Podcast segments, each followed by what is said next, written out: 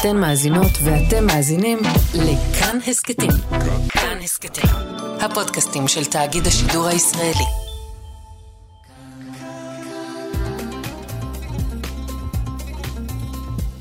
כאן תרבות. בואו נניח לרגע את הספר ונקשיב. עכשיו, מה שכרוך. כאן תרבות.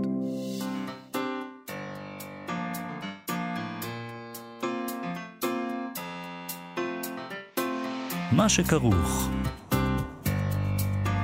עם יובל אביבי ומה יעשה לה. שלום, צהריים טובים, אנחנו מה שכרוך, מגזין הספרות היומי של כאן תרבות. אתם מאזינים לנו ב-104.9 או ב-105.3 FM. אפשר גם להאזין לנו כהסכת, באתר, באפליקציה של כאן ובכל יישומוני ההסכתים. איתנו באולפן על ההפקה היום לי צדוק. תמיר צוברי על הביצוע הטכני. שלום לכם, שלום יובל. שלום מאיה, אנחנו נדבר היום על חילוניות דיאלוגית, הצעה של הפילוסוף דוקטור נועם וייסמן, פשוט להבין מה זה אומר להיות חילוני, איך החילונים אמורים לתפוס את עצמם, ואיך בכלל החילוניות יכולה לשרוד בעולם אה, שנעשה פחות ופחות סבלן לערכים שלה. אולי היא צריכה קצת להבין מחדש את הערכים שלה, אני חושב שזה מה שהוא מציע. אנחנו נדבר גם עם חיה גלבוע, בפינה קוראת לסדר, על סוגיה בתלמוד שעוסקת בהגשמה עצמית. אבל אנחנו מתחילים עם אחרית הדבר שכתב ינון פליישמן לספר רדיו בנימין 2, ספר של ולטר בנימין שיצא לא מזמן בהוצאת תשע נשמות, בתרגום של תומר דותן דרייפוס. אנחנו קראנו מתוך הספר הזה אתמול. נכון. אה, אה, קטע על כלבים. היום אנחנו נקרא אה, את אחרית הדבר של ינון פליישמן. בסוף הספר כתוב עליו שינון פליישמן היה מורה, מחנך, חוקר, איש ספר, תלמיד חכם, אוהב רוח ואדם, שלמרבה הצער נהרג ב-29 באוקטובר האחרון, בפעילות מבצעית בגבול הצפון כחלק מהמלחמה. הוא השאיר אחריו אישה, נועה ובן, זיו. נכון. עוד כתוב עליו שהוא היה בעיצומה של כתיבת, uh, בעיצומו של כתיבת דוקטורט בהיסטוריה. Uh, היה לו עניין רב בכתבי בנימין. הוא חיבב מאוד את הספר רדיו בנימין הראשון, שיצא בתשע נשמות, וכלל כמה קטעים מתוך תוכניות רדיו שבנימין כתב והגיש בין 1927 ל-1933 בתחנות רדיו בברלין ובפרנקפורט. ינון, ככה כתוב, מצא בו השראה לכתיבה פדגוגית רלוונטית, משעשעת, קולחת. הוא כתב עליו uh, הודעות, uh, בהודעות שהוא שלח לחבר לפני כשנתיים, והחבר הזה שלח את הטקסטים להוצאה. ותשע נשמות כללו את, ה, את הדברים שלו על בנימין אה, באחרית הדבר. אז אנחנו רוצים לקרוא קצת מתוך האחרית הדבר הזאת שהוא כן. כתב. בכתיבת ההיסטוריה שלו מחפש בנימין אחר בין האצבעות של אנשי העבר. מטה אוזן לקולות שנדמו ומבקש לזהות את החלומות, ההומור והעורמה של המדוכאים שנשכחו מן הלב. את ההיסטוריה של, ההיסטור... של ההיסטוריזם מזהה בנימין בציור המפורסם של קלה. במובן, במקום שם מופיעה לפנינו שרשרת של אירועים, רואהו שואה אחת ויחידה העורמת בלי הרף גלי חורבות אלו על אלו, ומטילה אותם לרגליו. בלי ספק היה רוצה להשתאות, לעורר את המתים ולאחות את השברים, אבל שערה הנושבת מגן עדן הסתבכה בכנפיו, והיא עזה כל כך, שהמלאך שוב אינו יכול לסגרן. שערה זו הודפת אותו בהתמדה אל העתיד, שהוא מפנה אליו את גבו, ובאותה שעה מתגבעת ערימת ההריסות לפניו עד השמיים. מה שאנו, מה שאנו מכנים קדמה, הוא הסערה הזאת. הסערה והקדמה הן ההיסטוריה של המנצחים, המשמידה את קיומם של המנוצחים. תפקיד ההיסטוריון על פי בנימין הוא לנסות ולחלץ מן ההריסות את המתים ובכך לעורר אותם.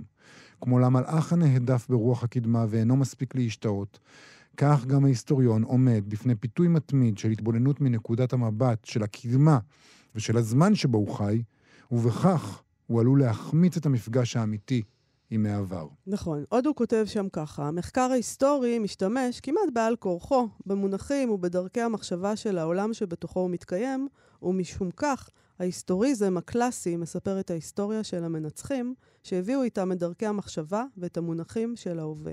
ההיסטוריון הרגיש לכך התופס את ההיסטוריה של המנצחים כערמת גלי חורבות, ייזהר משימוש במונחים המקובלים, וינסה לכתוב את היסטוריית המדוכאים על ידי שימוש בשפה חדשה ישנה. שפה כזאת פותחת צוהר לעולם אחר ולאופן קיום חלופי. אך שוב, בשונה מהמרקסיזם, שסימן, שסימן זמן מסוים אי שם בעתיד כזמן הגאולי, בנימין סובר שהגאולה עשויה להתרחש בכל רגע ורגע. אך היא דורשת התחדשות ושחזור אינסופיים, משום שבכל רגע נכתבת מחדש היסטוריה של מנצחים אחרים, ולכן יש צורך תמידי להיזכר במדוכאים החדשים. הגאולה עשויה להתרחש בכל רגע ורגע. יהי זכרו ברוך. אנחנו חוזרים עם הצעה לחילוניות. נדמה לנו שההצעה ברורה, אבל יכול להיות שהיא לא כל כך ברורה. נדמה לנו גם כל מיני דברים. נדמה לנו למשל שחילוניות ורוחניות הן סתירות. מה לחילוניות ולרעיונות uh, מטאפיזיים, כן. כמו רוחניות? אבל יש ספר חדש שמציע הצעה אחרת. אולי החילוניות בישראל נמצאת במשבר דווקא משום שהיא ויתרה על רוחניות, בזמן שהחילוניות היא-היא הרוחניות. החילוניות היא הרוחניות האמיתית. זה היה קצת קשה, אבל הצלחתי. יש לכל זה הסבר בספר החדש חילוניות דיאלוגית של דוקטור נועם וייסמן שיצא בהוצאת נצר. דוקטור נועם וייסמן הוא משורר, פילוסוף, הוא כתב את הספרים האמת ומיהו האדם, הוא כתב כמה וכמה ספרי שירה בהם הצליל השקט ביותר בעולם, רמז וצלילות. שלום, נועם וייסמן. שלום לכם, יובל ומאיה. שלום וברכה. אה, שלום, כן, אה, טוב, כבר, כבר הצגת את הפתיחה בדיוק בכיוון שאני הולך אליו. כי בתור מי שרואה בכלל את הפילוסופיה, בניגוד למוניטין שיצאו לה ב... אה, בעיקר באקדמיה, אז היא דווקא התחום הקרוב יותר לחיים.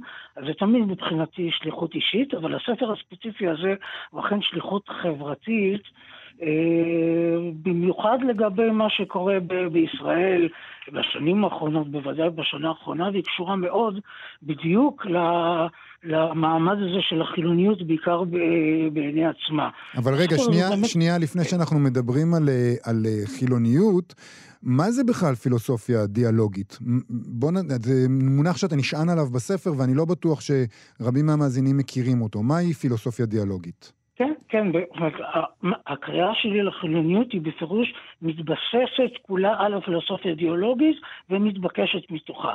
פילוסופיה דיאלוגית, עד כמה שאפשר על קצה קצהו של המזלג בשיחה כזאת, היא הטענה שהיא בעצם אמורה להיות אפילו ברורה, אבל מסתבר שמאוד לא, והיא אפילו עדיין די יוצא דופן, שהאדם הוא לא ישות סגורה מן העולם, ישות פרטית עם כל האינדיבידואליות ש... והחירות שלו, שהן כמובן נכונות, הוא באופן עקרוני חלק מן העולם. אה, זה לא רק עניין עובדתי, אלא עניין עקרוני, והוא נמצא כל חייו בדיאלוג מתמיד עם העולם, דיאלוג שהוא כמובן גם במילים, אבל בעיקר כמובן לא במילים, זהו דיאלוג קיומי במעשים, שהוא אה, בוחר את, ה, את הדיאלוג, את זן הדיאלוג שהוא, אה, שהוא, שהוא נמצא בו. עכשיו, זה קורה מתוך היותו של האדם קודם כל סובייקט. וגם זה לא מובן מאליו, כי, כי החברה ושיטות שונות הופכות אותו כל הזמן לאובייקט, בוודאי שזהו המצב אה, אה, בדת, שבו שהיא פועלת מתוך היותה קודם כל תשמע אה, חוק, מצווה, אה, היא איננה החירות הזאת. כמובן שישנה כמובן רוחניות גם אצל דתיים ואצל יוצרים גדולים והוגים גדולים, אבל בעצם זה שהם גם מחפשים דיאלוג עם משהו מחוץ להם, אבל זה אף פעם לא יכולה להיות רוחנות שלמה, היא למרות עניין הדת, דווקא שם אתה אומר, נועם, נועם, אתה אומר שדווקא בדת לא יכולה להיות רוחניות שלמה, אבל אצל החילונים כן יכולה להיות רוחניות שלמה? כן, אני טוען שהרוחניות השלמה היא מותנית בחירות.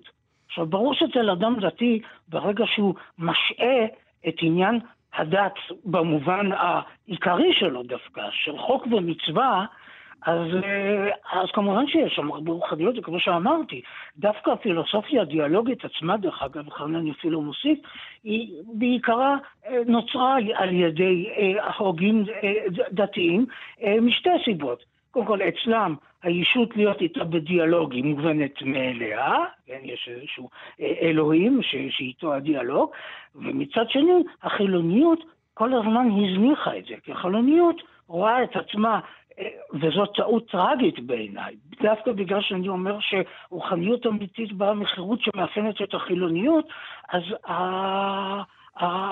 זו ממש טעות טרגית, שהחילוניות רואה את עצמה אך ורק כמטריאליזם, כמתבטאת במדע, ברציונליות. עכשיו, כאן יש משהו שחשוב מאוד להבהיר אותו.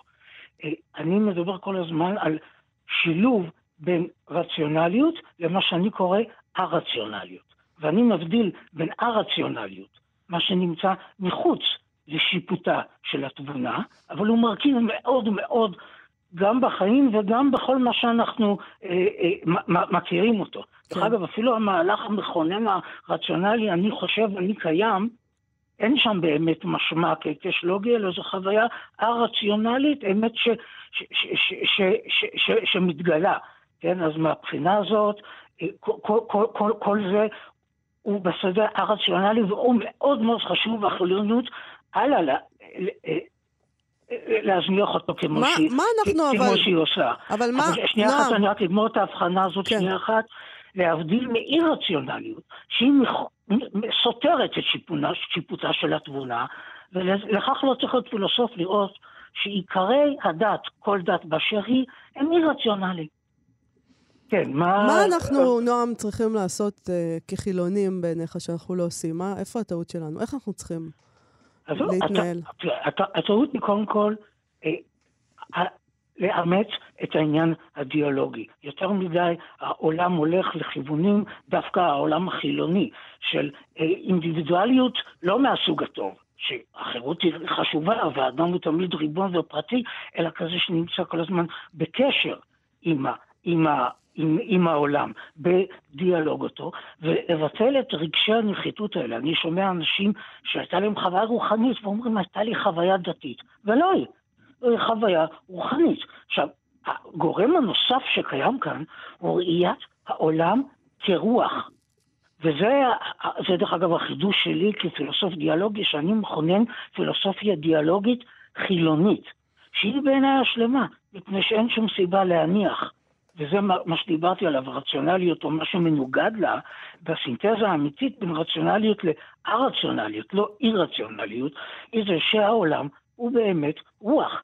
אנחנו רואים את עצמנו קודם כל כרוח כנושאי מחשבה, שבה, שבתור בתור רוח אנחנו גם פועלים בעולם, ויש לנו גם גוף, ותכף אני גם אגיד על זה מילה אה, בנושא הזה, אבל שגם העולם כולו רוח. ומהבחינה הזאת, דווקא המדענים, שבסופו של דבר ברדוקציה של המדע מגיעים לנוסחאות פיזיקליות ומתמטיקה, שהן בוודאי לא חומר, הן ישויות מנטליות. ומהבחינה הזאת, מי שעוסק במדע, לא כל שכן מתמטיקאים, אכן עוסקים בפעילות רוחנית לחלוטין. בתנאי כמובן שכמו כמו בכל דיאלוג ראוי, זה לא קרדום לחפור בו, זה לא יחס כמשהו כאובייקט להשת, להשתמש בו, אלא מתוך סקרנות אמיתית, מתוך דיאלוג אל, אמיתי עם העולם כרוח, שבו אין הפרדה עוד בין גוף לנפש. הגשמי, והמילה בעברית היא מצוינת לצורך העניין הזה, היא התגשמות הרוח. אם זה ככה, הרוח, שכפי שציינתי, מה שמאפיין אותה היא החירות, ולכן רק חילוניות, אבל בתנאי שדיאלוגית היא זאת ש, שמיישמת אותה במלואה דווקא, את הרוחניות, החירות פירושה אין סוף אפשרויות. ומהבחינה הזאת, מה שמתגשם מתוך האפשרויות האלה, הוא אכן מתבטא גם כגשמי, כחומר. אבל נועם. אין שום הפרדה בין גוף לנפש. נועם, אני רוצה לשאול אותך, ההצעה שלך בספר דוחה את הקיום של האל, אז היא בוודאי בוודאי תרתיע אנשים דתיים שמאמינים באלוהים. היא כוללת אבל אה, מטאפיזיקה, רוחניות, אז היא תרתיע חילונים. אני לא בטוח גם שמתמטיקאים לא יירתעו מההגדרה של העבודה שלהם כעיסוק באובייקטים רוחניים. הם יכולים להגיד, בוודאי יש מתמטיקאים שיגידו, לא, המתמטיקה היא הטבע, היא הדבר כשלעצמו. איזה תגובות אתה מקבל מאנשים כשאתה מציע להם את אה, האפשרות הזאת? הספר רק יצא, אז תגובות לא יצאתי. מהמעטים שכן קראו, אבל אלה אנשים יחסית קרובים, אז כן אנשים ועוד איך מבינים, מזדהים. ושוב, מה שאמרת עכשיו הוא בדיוק הדברים שהספר הזה רוצה לקעקע, כי אכן אלה דעות קדומות שכבר הושרשו כל כך בחברה. מטאפיזיקה היא בוודאי אה, אה, עניין אה, חילוני, וגם גדולי המטיפיקאים היו כאלה, מה פתאום להשאיר את הדברים האלה לדת? והטבע הוא, הוא אכן קודם כל רוח. מהבחינה הזאת, דרך אגב, ספינוזה, אולי החילוני הראשון, הוא אכן טען שהטבע הוא זיהה את זה עם אלוהים. אני חושב שהמילה אלוהים, הוא היה לו הסיבות שלו, עדיף להגיד רוח העולם, כי אנחנו רוצים, במיוחד כפילוסופים, ובכלל מי שמשתמש במילים להעביר דברים, והמילה אלוהים תפוסה על ידי הדת עם כל הקונוטציות שלה. הנכון הוא פה לומר רוח העולם בבחינה הזאת, וזה הזיהוי. הטבע הוא אכן, האמירה היא שהטבע הוא קודם כל רוח, ולמתמטיקאי הוא בוודאי עוסק בעניינים מוכנים, הוא לא עוסק בחומר. אם תהיה רתיעה למתמטיקאי ולמדען, היא בדיוק בגלל אותם מושגים שגויים ביסודם, שאותם, הספר הזה, אני רוצה לתרום את תרומתי הקטנה, שזה יעבור מן העולם. תשמע. שהחולניות, החילוניות תזקוף את תקומתה כרוחניות, שאם לא דיאלוגית, אז היא שלמה. עכשיו, תשמע, אתה, מד... אתה מדבר... ח... אתה מדבר. על אה, חילוניות, הבעיה של החילונים, אבל זה יותר מזה אולי. אתה כותב uh, uh, על ההבדל, אתה כותב, בין עשייה חברתית לבין אכפתיות ונתיני, ונתינה אמיתיות, נתינה מתוך נכון. קר. לא כי צריך, מקובל, נראה נכון, ושאר uh, דרכי השכל להעלים לא רק מסביבתו, ממבטו של הזולת, אלא גם מעצמו את היעדרם של הרגשות האלה. אלה דברים... שאנחנו מזהים היום עם השיח נגיד הישראלי על ה-woke, הפרוגרסיבי העולמי, של ה-virtual signaling, של אתם עושים את הדברים האלה רק כדי להיראות נכונים ולא כי באמת אכפת לכם. זאת אומרת, אתה אומר לא רק הבעיה של החילונים, אתה אומר הבעיה של השמאל הפרוגרסיבי. בהחלט. כשאני אומר, אם נעביר את זה עכשיו לפסים המעשיים, אז מלבד כמובן העובדה שהחילונים חייבים לראות את היהדות כלאום, כפי שמצוין במגילת העצמאות, ולמרות כפל המשמעות, לא לראות את היהדות כדת.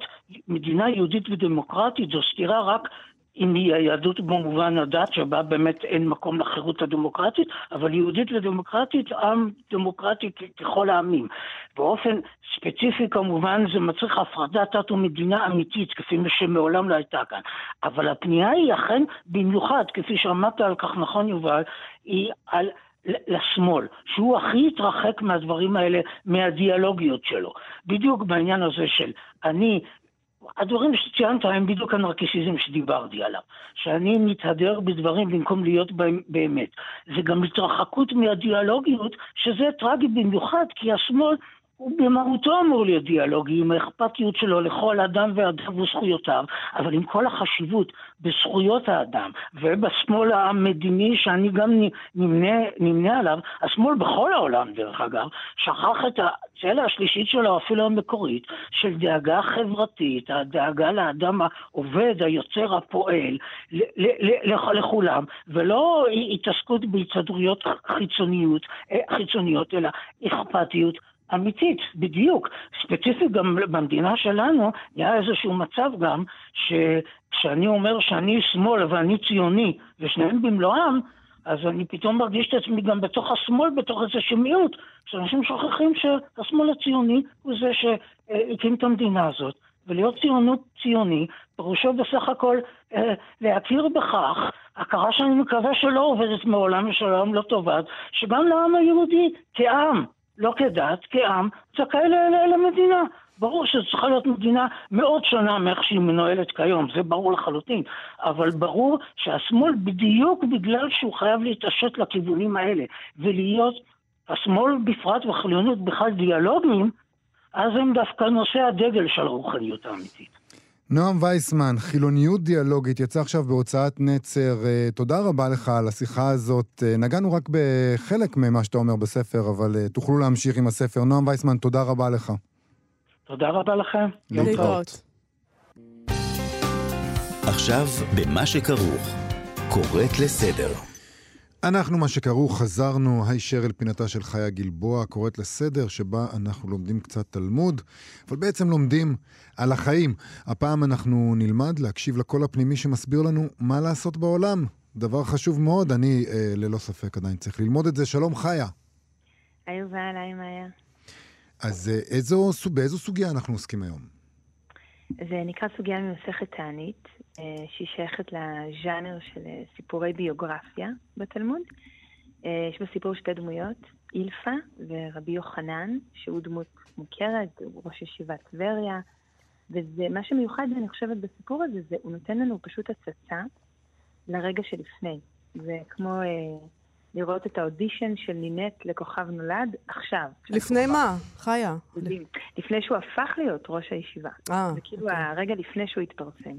זה, זה נחמד, פתאום לראות שאת יודעת, יש אנשים שהם הוסללו להיות משהו גדול בעולם, ויש אנשים פתאום שאת מגלה שהביוגרפיה שלהם, איך שהם התחילו, היא הייתה הרבה פחות זוהרת. כן. אז זה שייך לז'אנר הסיפורים האלה, וכמו שאמרת, יובל, נדבר על, אה, על אינטואיציה, על ידיעה פנימית וגם על המתח אה, בין מימוש לבין פרנסה. אוקיי, אז בואי נקרא. אז יאללה, סוגיה. אוקיי. אילפה ורבי יוחנן היו לומדים תורה, והיה דחוק להם מאוד. אמרו, נקום, נלך ונעשה עסק, ונקיים בנו הכתוב, אפס, כי לא יהיה בך אביון. הלכו וישבו תחת קיר רעוע, ואכלו לחם. באו שני מלאכי השרת. שמע רבי יוחנן, שאמר אחד לחברו, נפיל עליהם קיר זה ונקטלם, שמניחים חיי עולם הבא ועוסקים בחיי שעה. אמר לו חברו, נעזבם, יש בהם אחד שעומדת לו שעתו. רבי יוחנן שמע, אילפה לא שמע. אמר לו רבי יוחנן לאילפה, שמעת דבר? אמר לו אילפה, לא. אמר רבי יוחנן, מכך ששמעתי אני, ואילפה לא שמע, משמע שלי עומדת השעה. אמר לו רבי יוחנן, אחזום ואקיים בי, כי לא יחדל אביון מקרב הארץ. רבי יוחנן חזר לבית המדרש, אילפה לא חזר. עד שבאה אילפה, נתמנה רבי יוחנן לראש הישיבה. אמרו לו לאילפה, אם ישבת אילפה ולמדת, לא, לא היה מולך מר. הלך אילפה ותלה את עצמו בתורן הספינה. אמר, אם יש מי שישאל אותי במשנה של רבי חייא ורבי הושעיה ולא אשיב לו ממשנתי, נופל אני מתורן הספינה וטובע. בא זקן אחד ושאל אותו, האדם האומר תנו שקל לבניי בשבת, והם ראויים לתת סלע ונותן להם סלע, ואם אמר אל תיתנו להם אלא שקל, אין נותנים להם אלא שקל. אם אמר מתו, ירשו אחרים תחתיהם. אמר לו, זה מרבי מאיר היא, דאמר מצווה לקיים דברי המת. אוקיי, הסברים, כי אני איבדתי את הידיים ואת הרגליים. כן, כמה מערכות יש פה. כן, ואף אחת מהן אני חושב שלא הבנתי. אז נתחיל, נפתח את זה. אז הסיפור הזה הוא בעצם, הוא מגיע בתוך הקשר של קירות לא יציבים. במסכת תענית יש עיסוק בתקופה של בצורת, וגם יש עיסוק במגפה שפתאום פורצת, או דברים שמתערערים בסדר הטבעי. אז החכמים מדברים על זה שאסור לשבת ליד קירות לא יציבים, שזה תמיד דו-משמעי. זה גם באמת לא לשבת ליד קיר רעוע, אבל גם זה לשאול את עצמנו איזה קירות ראויים יש בחיים שלנו, שכדאי לא להישען עליהם. ואז מספרים בעצם את הסיפור הזה. אמ, ואז אמ, מדברים בעצם על שתי דמויות, שני תלמידי חכמים, שהם בהתפתחות אינטלקטואלית, רוחנית, הם יושבים ולומדים, והם לא מתפרנסים. וברגע מסוים הם מבינים שזה לא נכון מבחינה אתית להשליך את ההתפתחות הפרסונלית שלהם על הקהילה. זה לא ראוי. ואז הם מגיעים בעצם לנקודה שהם מבינים שהם צריכים לבחור. או להמשיך ללמוד ולחיות בעוני ובדוחק, או לעזוב את בית המדרש, לוותר על הלימוד ועל ההגות ולצאת להתפרנס. וזה הרגע, זה הלב של הסוגיה. כן. וזה רגע כואב. אני חושבת על יוצרים כמו נגיד דוד אבידן, שחי חיי עוני, אבל השאיר יצירות מפוארות. זאת אומרת, אנחנו כחברה היינו רוצים שאנשים שמשאירים אחרי משהו בעל ערך, שהחיים שלהם לא יהיו מאבק אה, בלתי נגמר. אבל אנחנו רואים את זה הרבה. הורים כן. אומרים לילדים שלהם, קודם תלמד מקצוע, אחר כך תלך תעשה מוזיקה. כן, אבל אז מה קורה כשאתה פתאום... אתה כבר במקצוע. אתה מתפתח בחברת ההייטק. כן. נכון. וגם אני לא יודעת, אני שואלת אתכם, אתם יותר מבינים בזה ממני, אבל גם אני מניחה, יש אתוס של סופרים עניים שיושבים בקיטון הקר וכותבים. כאילו, אני חושבת שהחז"ל גם מדברים עם, ה, עם האתוס הזה סביב היוצר אה, שקשה לו. כן. אבל, אה, אבל אני חושבת שיש פה שאלה נורא מעניינת, בטח גם מעניין לשאול אותה ממש בימים האלה, של אה, מה המשמעות של אה, התפתחות שהיא באה על חשבון הקהילה. והם מתיישבים, הם יוצאים מבית המדרש, הם מתיישבים ליד הקיר. הרעוע. הרעוע, נכון, ואני חושבת שזה חזק, כי אני חושבת שהקיר הרעוע אומר, יש הכרעות בחיים שהן כל כך קוטביות, שבתחושה הפנימית יש פה חיים או מוות, המימוש והפרנסה הזה. זה כמו קיר, מישהו הולך למות, או, ה, או הרצון שלי ליצור הולך למות, או שאני אמות, כי אני הולך ליצור ולא לאכול. אז יש פה איזה מין מרחפת מעלינו, הקיר הרעוע והמוות. ואז הם שומעים קולות של מלאכים. וכנראה אפשר גם לקרוא את זה כלא מלאכים, אלא כאיזה מין קול פנימי. זאת אומרת, רבי יוחנן חצוי, הוא לא בטוח שהוא רוצה לעזוב את הישיבה, אז הוא פתאום שומע את הספק מדבר ממנו. והוא שומע את המלאכים אומרים, בוא נפיל עליהם את הקיר. כי הם בעצם, הם מעדיפים את החיי שעה, את הפרנסה, על פני ההגות. כן. שזה מטבע לשון בתרבות שלנו. כן. ואז אחד המלאכים אומר, לא, לא, אי אפשר להפיל את הקיר, כי יש ביניהם מישהו אחד שהשעה עומדת לו. זאת אומרת, שאנחנו רוצים שהוא יחיה, כי הוא עומד ליצור משהו מאוד משמעותי. ורבי יוחנן לא משתף את אילפה בזה. הוא אומר לעצמו, אם אילפה לא שמע, כנראה דיברו עליי, ואז הם מתפצלים שוב. והסוגיה ממשיכה שהם נפגשים אחר כך, נגיד אחרי עשור. ואילפה עשה בעסקים, ורבי יוחנן הפך להיות ראש הישיבה. ותמיד יש את הנשמה הטובה הזאת שמגיעה לאילפה ואומרת לה, אתה, אם לא היית הולך להייטק, היית יכול להיות הפרופסור הזה או הסופר הזה. כן. זה החמצה, זה, זה השביל שלא לקחנו. ו, ובגלל שזאת סוגיה מאוד דרמטית, אילפה מטפס לראש התורן, שזה גם כנראה איזה משחק בין חיים ומוות, כי הוא עומד במקום מאוד גבוה. והוא אומר, תשאלו אותי מה שאתם רוצים. תראו שלמרות שהתפרנסתי, לא עזבתי את ההגות. זה, זה הסיומת המאוד מאוד דרמטית, שאני חושבת שהסוגיה אומרת בצורה מעניינת, אולי זו דילמה אמיתית, זאת אומרת, אין פה הכרעה ערכית. הנה, רבי יוחנן הפך להיות ראש הישיבה, אבל גם אילפה באמת לא היה צריך להיתמך על ידי הקהילה, הוא עשה את הדבר האחראי. והוא בקיא בסוגיות לא פחות מה, מרבי יוחנן, אז אולי... אז לא, אולי אפשר לא גם וגם. אולי אפשר גם וגם. אז בעצם רבי יוחנן, שבחר במסלול ספציפי, והוא, אחד עשה כסף ולמד, ורבי יוחנן כן. רק למד. אז אולי הוא עשה את הטעות? מה זה מה שאומרים לנו? אל תהיה... אני חושבת שהם לא מכריעים. רבי יוחנן הוא הפך להיות הדמות אולי הכי מוכרת בעצם. הוא, הוא ערך את התלמוד הירושלמי, הוא ראש הישיבה. אין ספק שכדי לעשות משהו באמת משמעותי, הטוטליות לפי חז"ל או, היא, היא נדרשת. אבל אני חושבת שהם אומרים פה משהו יפה על אילפה, שא', גם הוא עשה חיל. זאת אומרת, הוא כנראה גם הגיע להיות בפסגה, אמנם כלכלית, אבל זה גם מימוש. אבל אילפה הצליח עדיין לשמר את ההגות. אני חושבת שהם אומרים, אולי זה לא כל כך דיכוטומי. אולי כמו שמאיה אמרה, אפשר גם וגם. אבל הגם וגם אומר שלא תגיע ל... ל... בפודיום, לא תעמוד על המקום הראשון.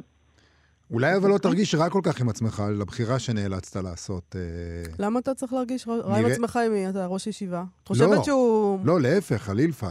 זה שכאילו הוא, הלך על אה, משהו שנחשב בינינו, כי הרי גם אצלנו, אפילו בחברה שלנו, שבה אנחנו נורא נורא מקדשים כסף ונורא נורא מקדשים הצלחה אה, כלכלית, עדיין יש בעינינו משהו נכון יותר, נשגב. אה, לעשות, לעסוק במדעי הרוח, להיות מצטיין בדברים האלה. אה, כן, יש בזה, נכון. יש בזה איזה משהו שנתפס בינינו כנעלה יותר, בזמן שרובנו לא עושים את הבחירה הזאת. אני חושבת שזה כבר לא ככה מזמן. לא? איפה יש מקום שבו זה נתפס לנשגב, שאתה עוסק במדעי הרוח? לא מכירה את המקום הזה. אני חושב שעדיין אה, עדיין יש את הדבר הזה. טוב. כן. זה החיי עולם.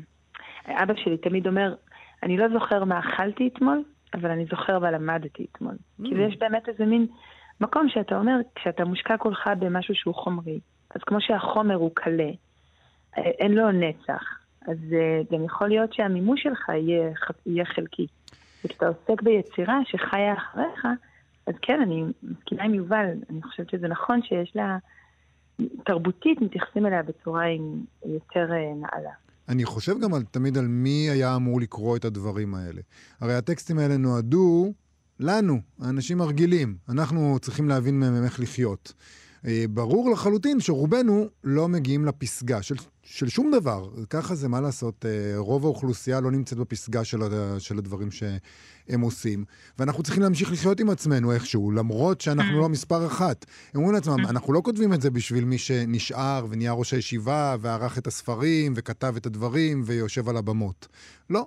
אנחנו צריכים להראות לאנשים האלה שגם אם למדת קצת, והצלחת בעסקים, ועשית קצת מזה וקצת מזה, והצלחת איכשהו ליישב את כל הסתירות האלה בנפש האנושית, אתה בסדר, אתה אחלה, אתה כמו הרוב, אתם, אל, אל תתייאשו. כן, good enough אילפה. לגמרי. כן. נסיים עם uh, קטע ספרותי שהכנת לנו? כן, uh, אני מאוד אוהבת את סול בלו, ויש לו את הספר אנדרסון מלך הגשם, שהוא ספר נפלא, גם על גיבור שנמצא באיזה משבר. Uh, ויש לו, בתרגום, אני זוכרת מתרגם, סליחה, בתרגום, הנה זה לידי, של משה זינגר, כל פעם הוא מבליט בשחור את המילים אני רוצה שמופיעות בטקסט. אז אני חושבת שהאני רוצה של סול בלו מאוד דומה לקול הפנימי של רבי יוחנן. אז נקרא. אני רוצה, אני רוצה, דורש הקול. להשתיק את הצרחה אי אפשר. וגם מה הוא רוצה הוא אותו קול, אין לדעת. שוב עוד ועוד. אני רוצה, אני רוצה. הופך עולמות ומשתוקק, מתאווה ומתאכזב ללא הרף. כמו קולות התופים המבהילים ומקבצים את החיות בציים. הופך עולמות ומשתוקק. חיה גלבוע, תודה רבה לך על הפינה הזאת. תודה. תודה רבה. ביי. אנחנו חוזרים עם סטטוס ספרותי של דרך רוח. אה, אנחנו מכירים את הארגון הזה, ארגון לקידום מדעי הרוח בישראל, שפועל בקרב תלמידים ותלמידות, ולפעמים, אף שזה רוח, הם מלמדים עבודת כפיים. Mm. כותבים כך, תאמינו או לא, גם זה מתרחש אצלנו במהלך השיעורים, הפעם בכיתת הספרות שלהם. אה, הם מספרים על טליה ברמן שהגיעה כדי לעשות לכיתה סדנת כריכת ספרים. היא הגיעה עם מזוודה, תיקים, שקיות אה, עמוסות אה, בספרים, אה, ניירות, מחטים, חוטים, בריסטולים, זחלים ונרגילות. נרגילות? כן. מה הם עשו? אוקיי. אוקיי. היא דיברה על, איתם אה, על האובייקט, שהוא ספר. אובייקט שהוא גם תוכן ופואטיקה ועלילה ודמויות, אבל גם ממדים ונייר, סוג הנייר, איורים, עובי, מרקם, נקודות מבט. אלה דברים שאנחנו בקושי חושבים עליהם וראוי שנחשוב עליהם, נכון? נכון. אנחנו הרבה פעמים מתלוננים על איך שהספר נראה, על הכריכה שלו, על, אה, על, על, על, על הפונט, אם הוא מרצד או לא, על ה... פונטים קטנים התחילו לעשות, שזה בלתי נסבל? על זה שהספר מת... הספר מתפורר לך לפעמים. נכון. אין מספיק דבק שם נכון, בשדרה. נכון. תעשו ספרים כמו שצריך. אנחנו לא מדברים על זה באמת, אנחנו צריכים לדבר על זה אולי. אז הנה, הנה הם, אנחנו, הם, הם שם מדברים על זה. כן. הם אומרים, השולחן התמלא בדוגמאות, ספרים מסוגים שונים, ספרי שירה, ספרי פרוזה, ספרי ילדים, ספרי אומן, קומיקס, קטלוגים, מדריכים, לכל אחד מהם תכונות אחרות, גדולים, רכים, עם נייר מבריק והמון דימויים, או קטנים, מחוספסים, עם נייר ממוחזר. כי יש כאלה עם טקסט בלבד, אבל הטקסט מתנגש עם עצמו, יש פונטים מעוגלים או מרובעים, אה, מרובעים בבקשה, אוקיי? אה, שוליים רחבים וצרים, אה, שדרות פתוחות וסגורות, ועוד ועוד. עשינו בופה, הם כותבים. כל אחת לקחה את הספרים מששה, העלה, הריחה, נמשכה או הסתייגה. דרך ההתנסות הזאת, טליה עודדה אותנו לשים לב להבדלים, לבחירות האומנותיות שנעשו בכל ספר, להשפעה של כל בחירה על מערכת היחסים שאנחנו מפתחות עם הדבר הזה, ספר. זה היה מרתק. תלמידות העבירו את הספרים, דנו בהם, חיטטו, והכיתה התמלאה בסקרנות. אני חושב שזה נהדר, באמת. אבל זה רק החלק הראשון. הם עשו בזה ממש. בחצי השני של המפגש הם מספרים, ערמנו את הספרים בערימה במרכז השולחן ונכנסנו לעבודה. היא לימדה אותם, טליה, איך כורכות ספר ממזוודת קסמים. זה מה שהם מכנים את זה, הם אומרים שזה אמיתי. אמיתי הם כותבים. הם כותבים אמיתי עם mm-hmm. סימן קריאה. כן. היא הוציאה ערימת ניירות. הפרק על המפגש של אליס עם הזחל. לכן זחלים ונרגילות, כן? אה. הפרק של אליס, אליס, אליס בארץ הפלאות. אה, אז הפרק הזה מודפס יפה בכמה ערימות שונות, על סוגים שונים של ניירות, והתלמידות התמקחו ביניהם. זאת רוצה את הנייר המחוספס העבה והקל, זאת מעדיפה צהבהב וחלק. כל אחת בחרה לעצמה פרק משלה, ואז אה, נשלפה ערימה נוספת, דימויים יפים, משוגעים, שהיא הדפיסה. איורים של הפרק, איור של לואיס קארול עצמו, איור אפריקאי, הודי, צבעוני, שחור לבן, על שקף, על נייר. כל אחת התבקשה לאסוף לעצמה את החומרים הרצויים לה לספרון שלה. כל אחת בחרה דימויים ובריסטול, שבלונות של אותיות, עטים, סרגלים. בקיצור, הם, אה, הם למדו את תהליך הכריכה. הם עשו את זה ממש ביד. קיפלו כל דף, יצרו חוברת, חוררו חורים ותפרו חוט לאורכה. Mm. זה נשמע לא רוח, נכון? זה נשמע... נשמע נפלא. כן, את רוצה להשתתף? אני רוצה. אני חושבת שכל הדבר הזה שנקרא דרך רוח, המוסד הזה נקרא לו, הוא דבר פשוט שלא ייאמן. זה נכון. אה, זה, אתה יודע, פשוט ילדים לומדים אה, מרצונם החופשי, ובתענוג, ספרות. אה, זה לא, זה די מדהים. אז כן, יש לזה כל מיני היבטים, ויש גם חומר, ואני אוהבת חומר, אני אוהבת את הגוף. את יודעת, כן. אנחנו, אנחנו הרבה פעמים מדברים על, את יודעת, דיברנו כאן בתוכנית לא פעם ולא פעמיים, על הדרכים שבהם מורים בבתי ספר מנסים להנגיש את הספרות. למה אתה מתגרה בי עם המילה הזאת? כן, תמשיך, תמשיך. להפך, אני איתך, אני איתך. כי הרבה אוקיי. פעמים זה מתכנס למקומות שאנחנו מצטמררים מולם. נכון. נגיד, לכתוב תסריט לפי הספר, שזה כאילו הפוך, לא, יש את הספר, יש את הדבר עצמו, למה אנחנו צריכים לכתוב תסריט כן. לפי... או, לעשות... וכאן אתה אומר לעצמך, או, זה הדבר עצמו. פה פשוט מה שקורה ב- במקום הזה, זה דרך הרוח, זה שהם אה, לקחו אנשים רציניים, מורים רציניים לספרות. זה לא צחוק, אוקיי? הם מתייחסים לזה מאוד מאוד ברצינות, וזה פשוט דבר נפלא. נכון. חלק מהספר זה הדבר עצמו, לא תסריט, לא הצגה, הספר והתוכן שבתוך הספר. נכון. בלי המילים האלה שנקראות הנגשה. הנגשה. לא נראה לי, לא נראה לי שהיה בסטטוס הזה את המילים לא, לא, הנגשה. הם לא אמרו, הם לא לא אמרו. פעם אחת אמרו, אפילו הנגשה, ועל או כך. אנחנו נורא מודים להם. אה, נע- טוב, נעבור לדבר הבא, כן? כן. דיברנו השבוע על ספר הנאומים של ג'ו ביידן, הנשיא האמריקני. אנחנו שבים אל ג'ו ביידן, הנשיא האמריקני. דלוקים עליו. בגרדיאן מספרים על ספר חדש שעוסק בשינוי בדמותה של הגברת הראשונה. American Woman נקרא הספר. הוא מבקש לעמוד על ההתפתחות של הנשים הראשונות מאז הילרי קלינטון ועד ג'יל ביידן, אשתו של הנשיא המכהן, מה שגורם עכשיו אה, לסערה זוטה אה, סביב הספר הזה, הן מספר פסקאות שבהן נטען שביידן אומר, אמר לצוות שלו שהמפתח להצלחת הנישואים זה סקס טוב.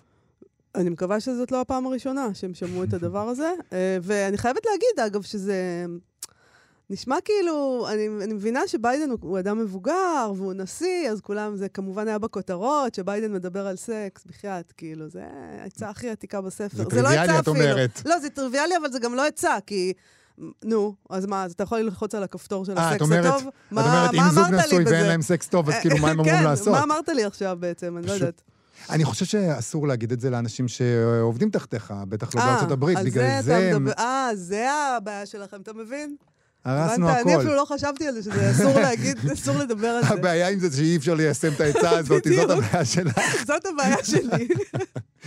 אני, מה שחשוב, אתם מתעסקים בשטויות. בכל מקרה, בספר הזה שיוצא השבוע, המחברת קייטי רוג'רס, אה, כתבת הניו יורק טיימס אה, לבית הלבן, כתבה ב-2004, היא טוענת, אה, ביידן העדיף שלא לרוץ לנשיאות, הוא אמר לקבוצה של תומכיו, אני מעדיף להיות בבית ולעשות אהבה עם אשתי בזמן שהילדים ישנים. גורל האומה!